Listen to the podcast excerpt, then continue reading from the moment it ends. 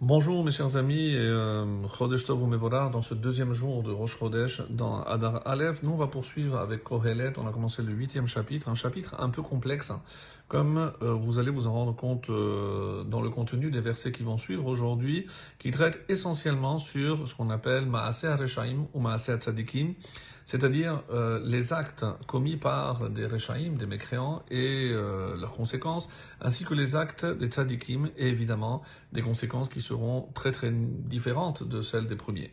Alors, on est arrivé au verset euh, tête, au verset 9 qui dit Et kol iti ve naton et libi. Tout cela, je l'ai vu, donc euh, euh, d'après les commentaires, ce qui va suivre, pas ce qui, précède. Et kol zeraiti, donc euh, tout cela, je l'ai vu et j'ai appliqué venaton el libi, je l'ai appliqué à mon cœur.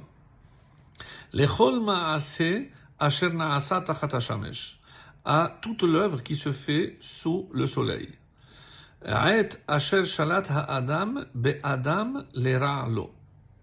Et la suite et la fin du neuvième chapitre, Autant où l'homme a pouvoir sur l'homme. Alors, ta'et asher shalat ha-adam be-adam. Donc, il y a un homme qui euh, a dominé un autre, qui a le pouvoir sur un autre. L'era lo. Et là, ici, il y a plusieurs avis. L'era lo, c'est l'ehara pour lui faire du mal ou alors quelqu'un qui essaye de dominer l'eralo, donc comme il dit ici, euh, l'erato shel hanishlat. Donc c'est dans le sens de lui faire du mal.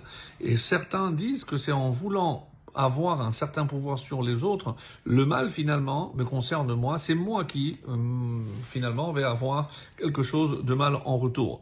Donc ça, euh, évidemment, ça met en cause ici une personne qui cherche le pouvoir uniquement pour dominer l'autre, et c'est pour ça qu'il est défini ici par Kohelet, par le, roi Salomon, comme un rachat. Alors attention, on ne peut pas imaginer que euh, Kohelet, le roi Salomon, soit contre le pouvoir, puisqu'il y a évidemment un pouvoir. Qu'est-ce qu'il euh, exècre en quelque sorte, qui met Shilton Haresh Bilvad. Ce qui évidemment est mis en évidence ici, c'est le pouvoir de, du mal, le pouvoir de la méchanceté. Donc lorsque je vais exercer un pouvoir pour euh, m'imposer à l'autre et, et, certainement pas pour améliorer les conditions ou la condition de ce que je suis censé euh, diriger. Ça c'est euh, évidemment en venant d'un roi qui connaissait très très bien les, on va dire, les revers de, de ce pouvoir. Le verset 10, euh, assez difficile aussi. Ubchen ra'iti reshaim kevurim. Et ainsi j'ai vu des méchants. Euh, reshaim kevurim vava'u.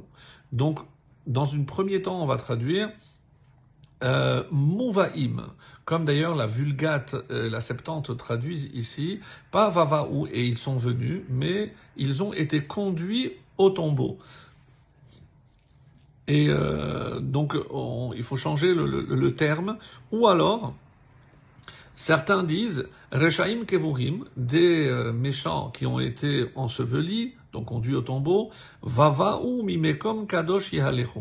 Et ils allaient, ils venaient mimakom kadosh, d'un lieu saint. Veishtakechu ba'ir, et on, on oublie, on les a oubliés dans la ville, asher ken qu'ils ont agi ainsi, zegam, gam zehevel, pardon, ce, cela aussi est vanité. Alors, de quoi s'agit-il? Donc, euh, d'après euh, certains commentaires, il s'agit de ces Rechaim qui font semblant d'aller dans les lieux saints. Donc, ils vont prier, ils allaient au Beth Amikdash, ils allaient au temple, etc. Et leurs aspects extérieurs, donc ils montraient des signes de sainteté, des gens bien. Et euh, mais on sait, malheureusement, comme il a dit, que Raïti Rechaim, mais au fond d'eux, c'était des Rechaim. Et va, où? Donc c'est intéressant, par exemple, par rapport à euh, l'explication, et je vous lis un texte ici d'un commentaire magnifique qui dit, va va où? Euh, Comment on va traduire ça? Va va où avec Yehalechu? Et il dit, Ubaou acherim tartehem Donc, il y a certains, ils sont venus, qui sont venus, pas eux, ces Rechaim sont partis, ils ont enterré Vavaou, mais ils ont fait des adeptes. Il y a des gens qui sont venus après eux pour copier leurs actes. Ou alors, Rabbi ibn, euh, Abraham ibn Eza aussi, ou Baou Leolam, Shenit.